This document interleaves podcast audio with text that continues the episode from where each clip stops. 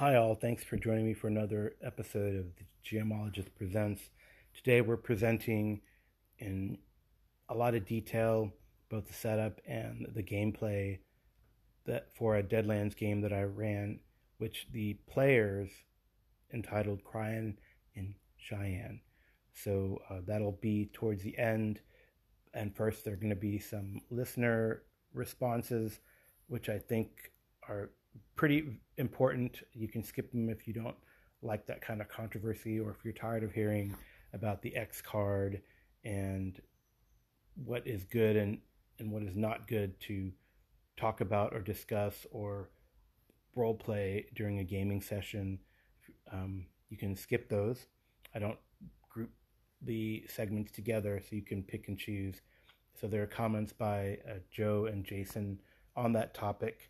And then after that, comments on and I and my responses to games that I mentioned in the last podcast. And hey, we got a, a call from uh, Audio Dungeon Discord podcasting royalty.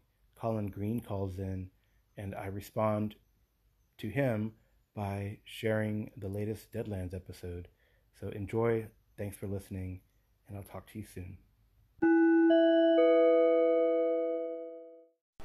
Hey, Carl, listening to your latest episode where you're talking about your T2K game and the X card, and you're saying that sometimes in a post apocalyptic war game, some unsavory things might happen off camera, and you're sort of implying, unless I'm mistaken, that sometimes sexual violence might take place off camera. And personally, I think that goes beyond the X card. I don't think sexual violence has any place in role playing games, period. The end, on or off camera. I would never have that in my game. I would never play in a game with it. Uh, one of the main reasons is that shit is too real for too many people, and you would never know. Even if you asked everyone, hey, are you guys okay with this? People might not admit to having been a victim of that. And so you just, you can never know, man. But that's just me. Peace out. A little bit more.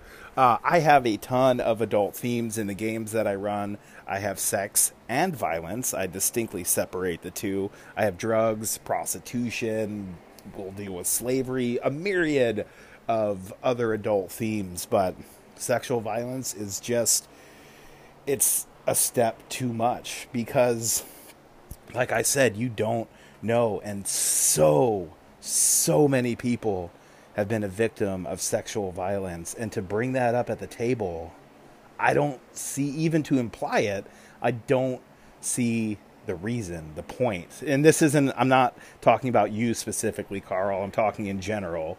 Uh, there's much more harm that can come out of it than any possible good. Yeah, man, I just, I don't think it's worth it. I don't yeah, I don't think it's good. I don't think it belongs. But that's just me. Bye.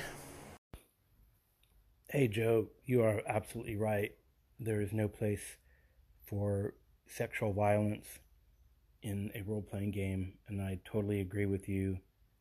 And I apologize for even thinking of that to my T2K players.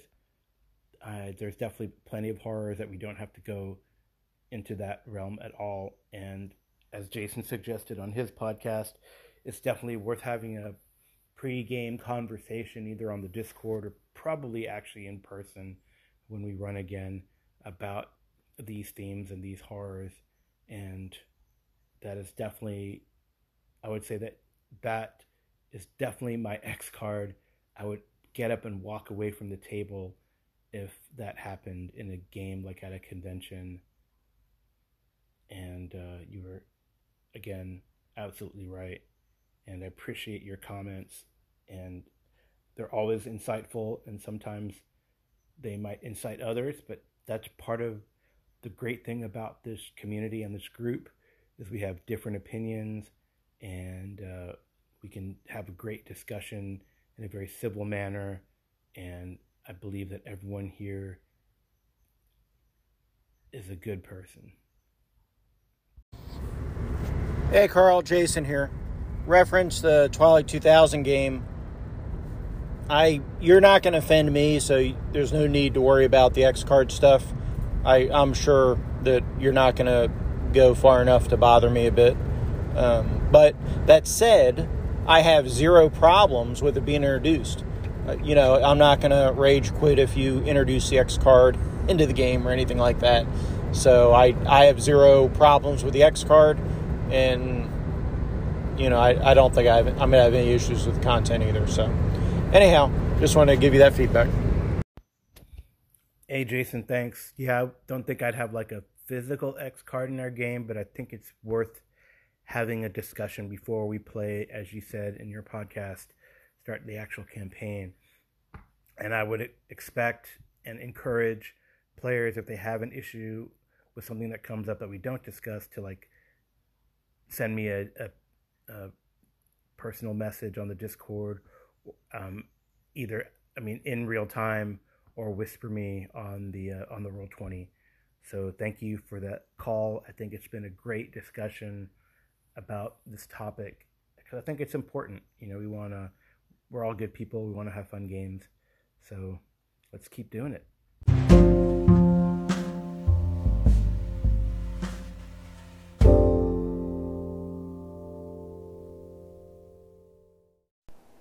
What's up, Carl? Me again. Super stoked to hear you talking about Pathfinder 2. I, I know you've played it some before, but I just I, I get a kick out of hearing people talk about it. It's funny. You mentioned how PF2 hasn't really caught on, and when my group started playing it for the Weal or Woe campaign, there was nobody talking about Pathfinder Second Edition on Twitter. Nobody. It was crazy. And now, like within the past month or so, I've noticed this crazy resurgence. Not even a resurgence, a first surgence of just a ton and ton and ton of people talking about Pathfinder 2, and I don't get it. I don't know what happened, but it'd be dope if we were doing the the podcast right now, man. Anyway, cool stuff. That adventure you got sounds awesome. Frog God Games makes some rad stuff. I've checked out some of their shit before. Good stuff. Peace out. Hey Joe, maybe the resurgence is from the response after you know from PaizoCon. I know that they just put out that Mwangi Expanse book, probably the next adventure path in the Mwangi Expanse, so Heart of Darkness style, which I think it might be pretty cool. Um, I really like. I think the last two adventure paths they've been like three parters. Uh, maybe that's more palatable. Um, I really would love to do the mega dungeon in Pathfinder 2. I tried to do that, like I mentioned, with Castle White Rock, but maybe having not to convert and just doing it as you know a rules or an adventure already using those rules would be easier to to figure out and handle. Um, there are definitely maybe some stalling points in the Moraine Castle White Rock campaign that we had to like figure out how to change these magic items or adjust the rewards. Um, and I, I'm sure if we had had more players, it would have been a little easier and more sustainable. But just with two was a challenge. Um, so I'm looking forward to either doing that uh, mega dungeon, the Abomination Vaults, that's what it's called, or maybe even I, I always wanted to do the one where you you play like uh, policemen in um, in Absalom for the festival. I can't remember the name of that one offhand, but I don't know. I guess I guess it came out at a it's bad timing for that adventure path. Um, I had proposed it to the group, and they're like, "No, I don't know." With all the cop controversy right now. I don't know if I want to play it, so it's interesting um, how that works out or doesn't work out. So I would like to get Pathfinder 2 to the table. I, like I said, I had Extinction Curse going, and the group kind of fizzled. Uh, maybe because it was like it was it was a roll 20 game, and we had had a great run of uh, Starfinder live, and the players I have, I think, would prefer live and like visual, like the little whiteboard maps that I come up with. Um, so I think the Extinction Curse suffered, even though I had bought the Roll Twenty stuff and was, everything was available. It just kind of suffered, I think, from from that sort of uh, COVID fatigue, video video fatigue uh, thing, and it kind of petered out and fizzled. Um, so my fault entirely, I'm sure. You know, if nobody else is interested in Monday nights, maybe we do the Traveller Deep Night Revelation with you Matt and me, and then if other people show up, they show up. Although Sword and Sorcery fits two players, but Traveller could too. I'd be down for either one.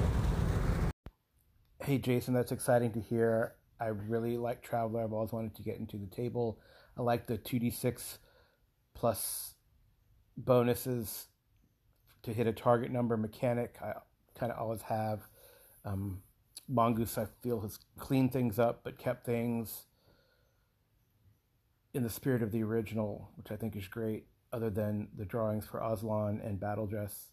That's a whole nother topic and different story.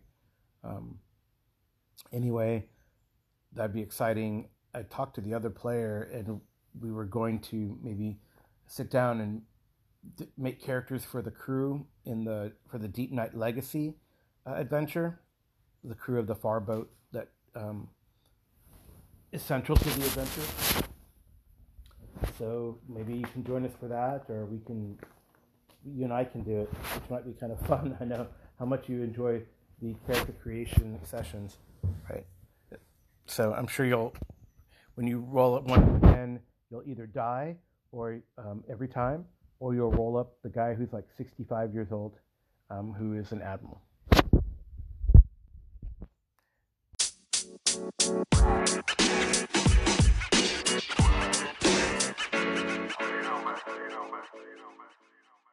Hey Carl, excuse the drums in the background. I guess it fits in with the uh, the singing theme on your podcast, which is awesome. Three things I've got to say. Firstly, keep up the um, excellent coverage of Savage Worlds. I've got that Adventure Edition book. I was thoroughly impressed, and I'm kind of keen and hoping that I'll be able to learn about the game through listening to you talking about it. I've read it, but you know, that practical in game experience is to be valued.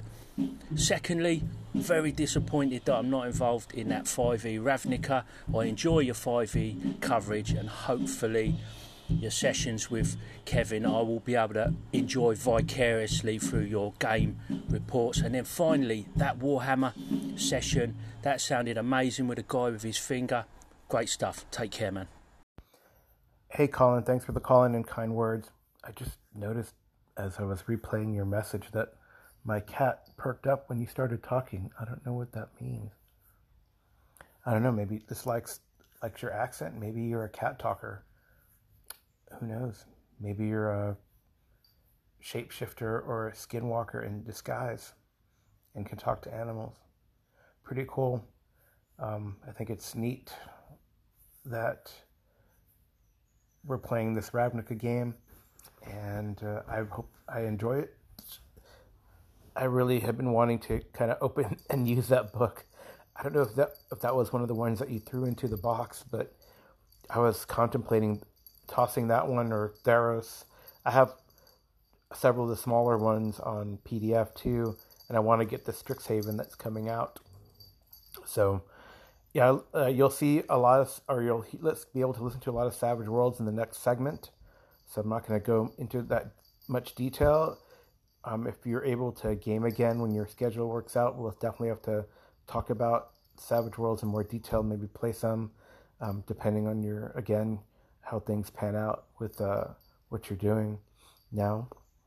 And um, as to, far as Warhammer, sorry, I have to clear my throat. As far as Warhammer, well, it's just a great group of guys, and I love that they're helping to create a collaborative story, like I explained. And it's great that also the limelight seems to move around the cast of players and characters in this group. They're fantastic. I've known and played with them for a long time, except for one of them. But we play. We've been playing for a couple years uh, virtually. He's a friend of one of the other players, and we finally got to meet him when we started playing live the Warhammer. And it's just, uh, like I said, a fun group who loves the lore, enjoys the game, are very easygoing, and we're all friends. I think that's part of it too, right? It's like we can all go next door after a game and debrief and hang out and have a beer or two. And I think that's part of the probably the best of it, the best result and outcome. We don't just storm out. Okay, see you next time. It's like we hang out, and I love it.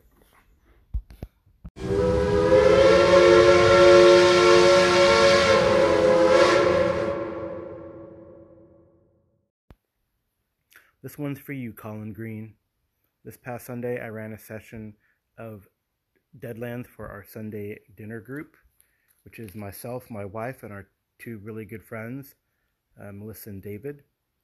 And at the end of this game, I asked, What do you think the title of this adventure was? And David replied, Crying in Cheyenne. Maybe it's pronounced Crying in Cheyenne. Anyway, so the interesting thing about this adventure, it's not a published adventure, but I took advantage of the build your own adventure chart that's in the Deadlands book. And what it does is it has you draw draw three cards and then there are little tags for each of the cards and uh, then you try to conduct or wrap an adventure around that. So I rolled a two of spades for the objective, and that was rest and recuperation. It could be work for hire. It could be something that interrupts their R and R from the past adventure. Uh, for the obstacle, I ran, I rolled, I drew a three of clubs, and that was robber baron. So the hero heroes find themselves opposed by a rich and influential entrepreneur, and third thing is the complication, and I rolled a three of hearts, drew a three of hearts, and it was can anyone hear me? Basically, the players are isolated. There's telegraph problems. Um, it could involve a henchman for one of the players. So here's what I came up with. I had them kind of visiting Cheyenne, Wyoming for some R and R, and previously, Amy's character, the agent, had taken as an advance the edge, which gives them a promotion. So with a promotion, you can call on two favors. So one of her favors is to repair and upgrade the stagecoach that they found in a previous adventure. So they're going to add like armor plating and make it all fancy, put a, a holding cell in the back. It's probably going to be drawn by a lot of horses, but I think I have plans in the future to have them make it sort of a mechanically device a la weird science, a la, you know, steampunk, which is part of the the weird science genre, weird west horror that encompasses Deadlands. So they're resting, they're re- refitting their stagecoach in Cheyenne, and I had as my obstacle the robber baron. I named him Wyatt Sills.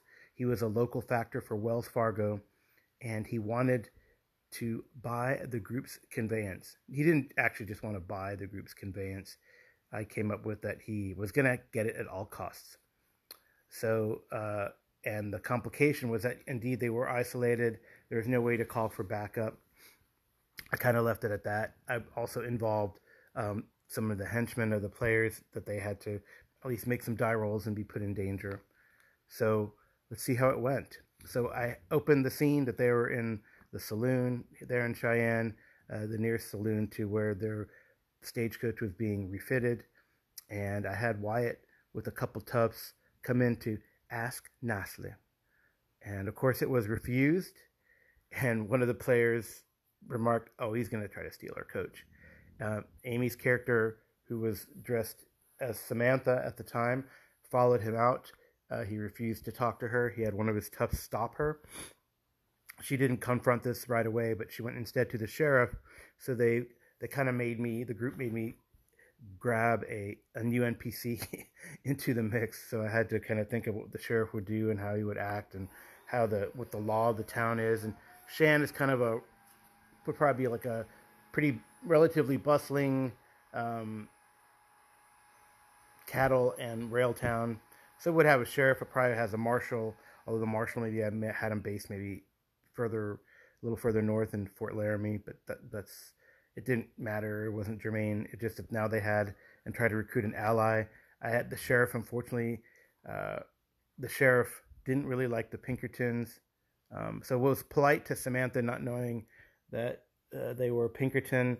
But then when Samantha came back as Sam, was kind of upset about it. Maybe was a fan of of Jesse James or the uh, Bushwhackers back in the day, and there's this infamous uh, operation by the Pinkertons where they assault the James uh, family farm and kill some innocent people uh, there. So, so he was referring to that. I refer to that. Uh, it was sometimes it's good to curtail Amy's uh, ideas. Not really. We just have fun with it. And um, hey, that's, I mean, she didn't do well on her persuasion, surprisingly. And that was a consequence, I believe. So, but nonetheless, he was a big fan of the other player, uh, the Texas, the Territorial Ranger. Um, so they hit it up, and he did well. Um, so there was kind of like, all in all, the sheriff became neutral. Anyway, he did. They did take a job for the sheriff to go figure out what's going on with telegraphs. It could be gremlins. It could be something else. So it was kind of a way to distract. Um, it diverted a bit from the plot, from the main plot that I was thinking. But hey, that's okay. That happens sometimes. Um, and they went out to the telegraph, saw that it was damaged, uh, did some a bit of tracking, and saw that it probably was gremlins, but they decided not to follow them. They just report. They decided to go back and report to the sheriff, who is a little overwhelmed, and maybe they can do some more jobs for the sheriff in the in the future regarding you know ticks and cattle. I mean, when I say ticks, I mean giant ticks. So they made a sort of neutral alliance with the sheriff, and that was the day.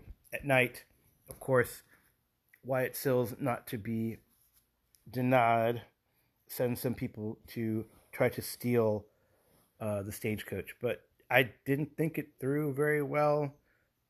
But I made it so that the the bad guys hadn't thought it through very well because this is like a, a metal encased uh, stagecoach, and there's no way they could like drag it. So the four p- people kind of went there, and they and they had their the group had their henchmen Lucky and Bucky sort of guarding it. Um, one sleeping in the coach, one you know, actually on watch. Um, hey, they made their notice rolls. They were they're extras, so they only get one dice. Um, they started yelling and screaming. Uh, the bad guys got into position though with their action, and then um, the characters woke up. Um, the yelling and screaming from Lucky and Bucky. So there was like a, a tense round where it was just Lucky and Bucky trying to survive and defend themselves. And I had it as the encounter three extras, three bandits, and I use the cowboy stats in the book, uh, and uh, one cowboy veteran who I made a wild card. Um, and then, and then, uh, I mean, the, the players handled it pretty well. There is a kind of a really cool moment, a couple cool moments in this uh, short-ish combat. Um, I kind of drew it out on. We have like a little battle mat that I use as a whiteboard, and I drew it out for them um, have, we have little tokens from the Deadlands um, box set. Um, like there's a token box that comes with them, so I have like little representations of the players, and I drew out the little stagecoach and um, had the the bad guys, little pogs for the bad guys as well. So it was kind of neat. Um, I liked, I really enjoyed the tactics that they came up with. So um, Sam kind of jumped down the balcony, didn't get injured, but didn't do so hot. Um, and then um, Hex, which is uh, one of Hex is uh, the Hex Slinger, which is basically rune rune etched rifles and pistols uh, huckster. And Hex stayed on the balcony, attacked as Overwatch. And one of the coolest scenes was when the uh, big Jake, who's the territorial ranger, he kind of um, you can imagine he's a big man. He likes to eat. Can imagine like the Jack Black body type with a beard, or if Jack Black had had like a, a peppered salt and peppered beard, um, big duster. So he like leaps from the balcony, gets a gets a raise. So I kind of was like, basically he jumps, he jumped down. I described it, and his duster kind of flew out to kind of give him some stability as he landed softly, did a roll, and then had enough momentum to run run to cover to the edge of the of the of the building where the stagecoach was being repaired. So it was pretty cool. Um, they Bucky and Lucky did pretty well. They I think they took one or one, two of the bandits down each, and then Sam took out a um, took out a bandit uh, by basically opening the garage. Or the bandit was going to try to open the door and kind of outflank him, but Sam beat him to opening the door, surprised the hell out of him, and basically gunned him down. Um, and then Hex, as Overwatch, the there was an exchange of fire with the the cowboy veteran wildcard, um, who I had named I named I think Diego Sanchez, and uh, there was some exchange of fire. I had to use some bennies to prevent some damage, and then when he tried to run because it was a bad situation now, three on one effectively, um, Hex and Jake took him down. I think Hex is the one who I think Jake injured him as he was trying to flee, and Hex at range with a great shot um, took him down The bullet with his name on it. Uh, so it's one of the spells that Hex has is called Ammo Whammy, and it has various effects. And one, a good one to help with mitigate cover, etc., is something called um, called um, your bullet with your name on it. So she uh, she was able to to do that. So that was that. Then they basically drug. They, they didn't kill everyone. Uh, they drug the dead bodies and the survivor. One guy actually, one guy gave up. One of the sorry, uh, they didn't. Lucky and Bucky only took out one. One of the other uh, bandits gave up when he saw his friend gunned down, and I tried to, you know, he was shaken, and I tried to have him uncover, un- recover from shaken, and I rolled a critical failure. So I just had him kind of stay there shaken and cower and you know, probably pee his pants. Um, this is too much for him. So they took these prisoners to the sheriff, demanded recompense for this annoyance and attempted robbery. Uh, they definitely confessed the bandits that it was their their men from up there, some of Sill's men, and they definitely um, confessed. So they marched over to the Sills Manor House, and uh, there's some talk back back and forth, and Sills gave him a proposal which the sheriff agreed to um, for whatever reason, and the proposal and the players agreed. Well, at least one of the players agreed because she wanted to do it, and that was Hex. It was agreed to a duel with the brother of Diego Sanchez, Rick Sanchez, and to be dueled, uh, and whoever won the duel would uh, win uh, the stagecoach and and the sheriff loved that because it was kind of like harken back to the days of your uh, challenge with God watching. Uh, the sheriff's kind of a oddball, but I'll probably build him up and and um, he's no globnob Collin, but he could be a very interesting uh, NPC just because he I feel like he's a little quirky. Maybe he reads too much of Mark Twain. Uh, who knows? Anyway, so so during the duel, the duel is the Sills is definitely not wanting to be put away.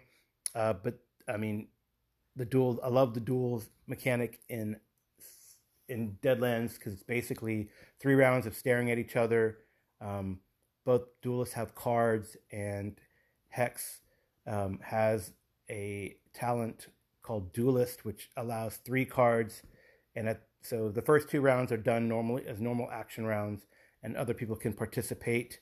And and so for example hex can cast spells while waiting uh, for things to, ha- to happen. They can intimidate the duelists can intimidate each other. People who are not in the duel can cheer on and and or intimidate uh, their opponent although that's frowned upon but this wasn't really a formal duel so there weren't any like anyone really watching it was at night with lanterns and torches um, kind of a private affair and um, so it was a really cool build up.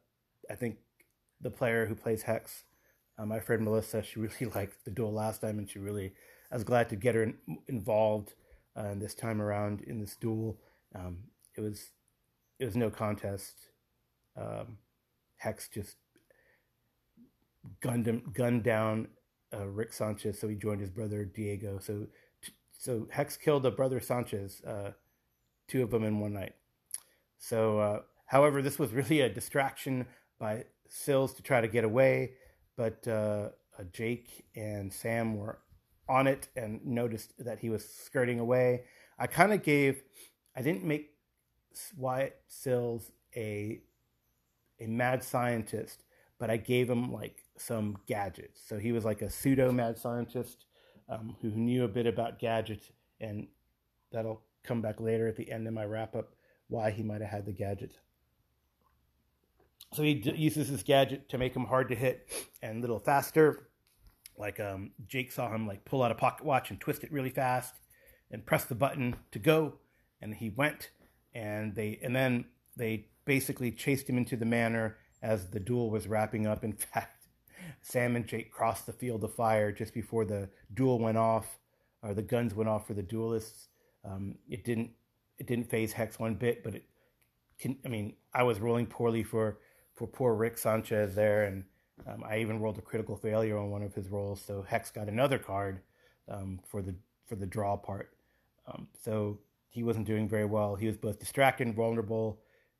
Um, and anyway, Hex killed him in one shot. So right shot through the heart, she said. So I asked her, "How did you kill this guy?" Because she rolled. Because of course, you know, she, it seems that these that that is one of the cool things I think about Savage Worlds is that it makes for dramatic scenes, and you can take it or leave it, but the players seem to enjoy it, which for me is the fun of the game, and everyone goes crazy um, at two points during a Savage Worlds game when you get a raise for spectacular damage, and as what happened um, during the, the next part of the game, jokers were flying. So, in the next part of the game, I didn't really draw out the map of the manor. I just built it as a chase scene. And I explained the chase rules the first Well, we've done the chase scene before, but I explained it as a chase scene and I gave him sort of the layout of the manor house with a big foyer and a, a set of stairs going up to like a gallery. Um, so, and, and, then there was you know, side rooms, of course, but the main focus was trying to chase down uh, Wyatt Sills, who's trying to get away. And uh, so it was was pretty cool. So it was he was hard to hit because of the distance, his speed, and and cover. Uh, so what I thought was cool is, although I think Jake, no, what was they couldn't hit him the first round, but what was cool is then Sam tried to fire at like the the the chandelier or obstacles to put obstacles in their path. Uh, Sam rolled really well, or Sam's player rolled really well, and kind of stopped him in his tracks, made him in the Savage Worlds parlance vulnerable. He was easier to hit. Jake shot him pretty well and injured him and um, pretty badly. I had to. I started using up my bennies, which is a, a good way to sort of play with the play back and forth with the GM. I think that's a really neat mechanic too. Is is, is there's definitely a, a tactic meta game wise to make the GM use the bennies for the bad guys, and you was really neat um, that they forced me to use bennies uh, relatively early, and then it was kind of like during the whole rest of the combat, Wyatt Sills was sort of trapped in this area where Sam had shot things down around like glass and, and chandelier parts and and pieces of the the house structure. So he just couldn't get out of it. It was it was actually pretty hilarious. I, I think I even rolled a critical failure once. So he fell to the ground and you know it was so however Wyatt Sills did have one trick up his one last trick up his sleeve, or a couple tricks actually. So the first trick was that he pressed a button, and I described it like a remote, a, like a 1950s remote control device with a you know box with a big red button and a, a stick wire with a wire curled or a thinner wire curled around it. He presses that button, this door slides open, and this automaton like marches out to fight the characters, and that was pretty harrowing. I mean, basically it was a tough opponent that was a wild card. So basically, in this last combat, they fought two two wild cards, three if you include the duelist. So no extras, all wild cards that they were fighting. Um, Sills wasn't really a combatant, but had like little gadgets. um, so more of a trickster. So they fought uh, this uh, this automaton. It was hard. It was difficult because it was tough to damage. Um, but uh, they they survived. They survived. I think three rounds of Gatling gunfire. Um, Jake had taken two wounds. Hex had taken a wound. Sam had been lucky and not been hit, or had not taken enough damage um, to be hit. Maybe was shaken, maybe one time, and that was about it. And uh, they finally gunned it down. Uh, Hex with a a, a great shot uh, using ammo whammy. Uh, so basically, what the comment that David made was that it was a fantastic fight because everyone used to all their bennies, and uh, there Jake got a Joker at a very critical moment. Um, the bad guy, the automaton, got a Joker at a very critical moment. So it was back and forth, harrowing, skin of your teeth type stuff. Uh, but the player survived. Um, Sills tried to toss a grenade down at the group, and it just didn't really work that well. Um, he was kind of lying there prone, couldn't really get away. Um, and then when they destroyed the automaton, I described that it was, you know, it was starting to pulse, you know, make really loud noises like beep, beep, beep. So, so uh, Jake's character said, "It's a, it's gonna blow up. It's gonna blow up." He was right. So everyone like dove out of the house. Um, uh, Hex actually saved Jake by getting a couple raises and push, you know, tackling him and knocking him out of the house so he wouldn't get damaged because he was the most damaged at the time. And then Sam ducked into another room when the big explosion happened, and no one got. Well, Sam got slightly injured, was shaken, but was fine after that. Um, so they were like, "Oh no, Sam got blown up in the house," and then Sam walks out, no problem. Um, and then so that was the adventure, and then we did like a little epilogue denouement, and uh, as they sift through the rubble, they discover that the, the automaton was from a company called Hellstromme Inc. And that Sills had another gadget in his house, maybe on the roof. Uh, couldn't tell because the house exploded and there's a big fire. And oh, I think that was a really fun thing too because the sheriff, the whole Pinkerton fiasco with the James house was that they caught the James farm um, farmhouse um, on fire, and and the sheriff warned the Pinkerton no explosions, no fires. Don't cause any trouble.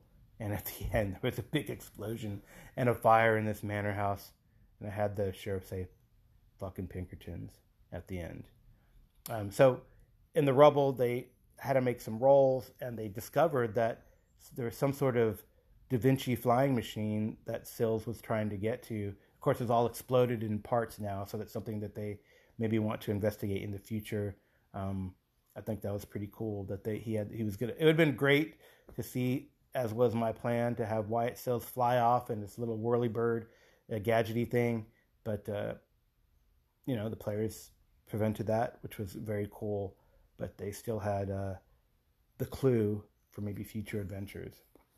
So very fun session. It's kind of neat to just create a session you know, I didn't create it on the fly. I created it ahead of time and then filled in the gaps. But that's kind of one of the cool things about uh, Savage Worlds and the system is that they there are ways that you could just do a quick adventure if you don't have anything planned. And I didn't want to quite get into the uh, the bigger adventure horror on Headstone Hill that comes with came with the Kickstarter yet. Um, I just maybe I'll do a couple a few adventures where the players um, just do their own thing, um, and I use this kind of uh, encounter tables to to figure something out. Or now, as David said, hey, now we can help Cheyenne with this tick problem, or pursue the gremlins, or you know, let's follow this Hellstromme lead. So lots of hooks to happen, and it was a really good session. It was what quite longer. Usually our sessions have been about two two and a half hours, and people um, kind of lose focus, but I think I kept the action going enough that it was like a good four hour session. So very happy about that. Players are really getting into it. Of course, they get another advance, and uh, it's good. Can't wait to play again. Well, once again, my recaps have gone over long, so I'll just end the session podcast here. Uh, thanks again for the calls from Joe Richter, Jason Connerly, and Collin Green. I hope you enjoyed this little episode of the GMologist Presents. And uh, today starts another week, more or less, of gaming with the scheduled games on Wednesday, Thursday, Saturday, and Sunday. So I don't.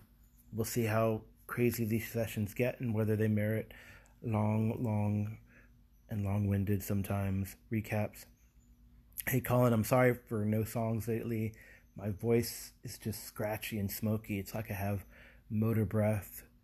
Um, and I don't know. I, don't, I have to get back to the singing when the voice clears up, or uh, do some more guttural type vocal ideation songs um, that no one will know the lyrics to except maybe Jason Connerly, because it's always Death Clock by Dethklok.